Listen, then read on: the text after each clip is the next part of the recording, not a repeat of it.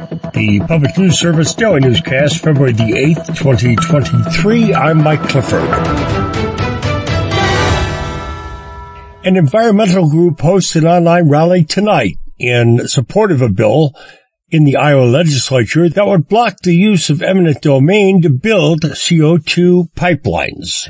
Ethanol companies have been promised tax credits if they capture carbon dioxide, a byproduct of making the fuel, and send it to dedicated storage sites via pipeline. Three such pipelines are being planned in Iowa. Brenda Brink with Iowa Citizens for Community Improvement says one would be built near her Story County property and she worries about what could happen if the gas pipeline ruptures. It's dense. So once it starts just really pluming up, it's gonna be falling back down and searching for the lowest ground possible, and it's an asphyxiant. In addition to getting tax credits, pipeline companies say theirs is a safe way to move the gas to storage sites. I'm Mark Moran. And our Nadia Ramlagan reports black service workers in the South are unionizing in record numbers.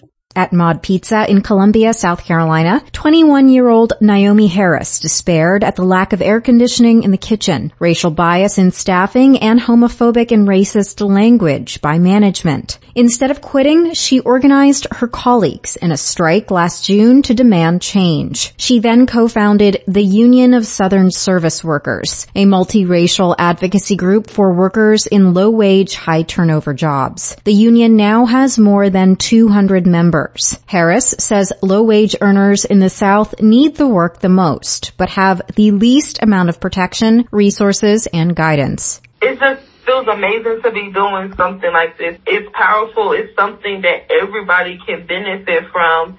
It's not nothing selfish and stuff like that. We're just asking for what we deserve. Americans strongly support unionization, according to a 2022 Gallup poll in which 71% of respondents approved of unions, the highest point nationally since 1965. Petitions for union elections rose by 53% last year, the largest number of filings since 2016. Nadia Ramlagan reporting. And from CBS News, President Joe Biden began his State of the Union with an olive branch. Biden said, I start tonight by congratulating the 118th Congress and the new Speaker of the House, Kevin McCarthy. He said, Mr. Speaker, I don't want to ruin your reputation, but I look forward to working with you. Getting to the main point, Biden said, as I stand here tonight, we have created a record 12 million new jobs, more jobs created in two years than any president has ever created in four years. This is Public News Service. Now to New Mexico, where a new grant will support the local efforts to reduce rural child food insecurity on the Navajo Nation. Addressing this problem in rural areas and tribal communities is made more complicated by the long distances and lack of infrastructure. A new grant program from Save the Children's Innovation Lab is funding efforts in five states to address local food insecurity. In New Mexico, the grant will support Bidii Baby Foods, a farming co-op on the Navajo Nation. Bidii Baby Foods Foods' main product is a dehydrated baby cereal called Nashiji, made from dried steamed Navajo white corn. Zachariah Ben, owner and co-founder of Bidii Baby Foods, says they wanted to increase the accessibility of traditional foods. We decided that we wanted to be able to create a product that is maternally health focused and helps the children's development and encoding these first foods into our children using our own natural resources here at home. He says knowledge of Nashiji was never lost, but preparation had become limited to ceremonies. Brett Peveto reporting.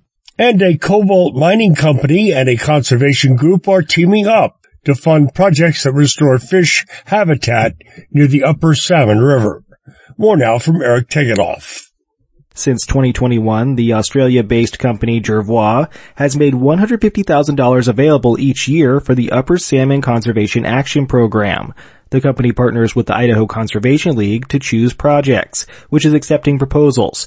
Josh Johnson with the Idaho Conservation League says the region in the central part of the state is crucial for salmon and other species that travel nearly a thousand miles from the Pacific Ocean to spawn in tributaries of the Salmon River. We need to make sure that they have the habitat they need to survive and to thrive up in the upper Salmon Basin given all the other challenges they face just even getting there.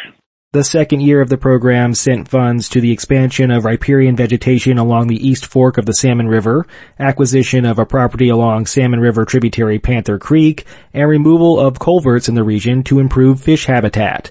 The program is accepting proposals through March 15th. Finally, Mike Mullen lets us know the Super Bowl almost here. People who've wanted to try those sports betting apps will be putting their money down.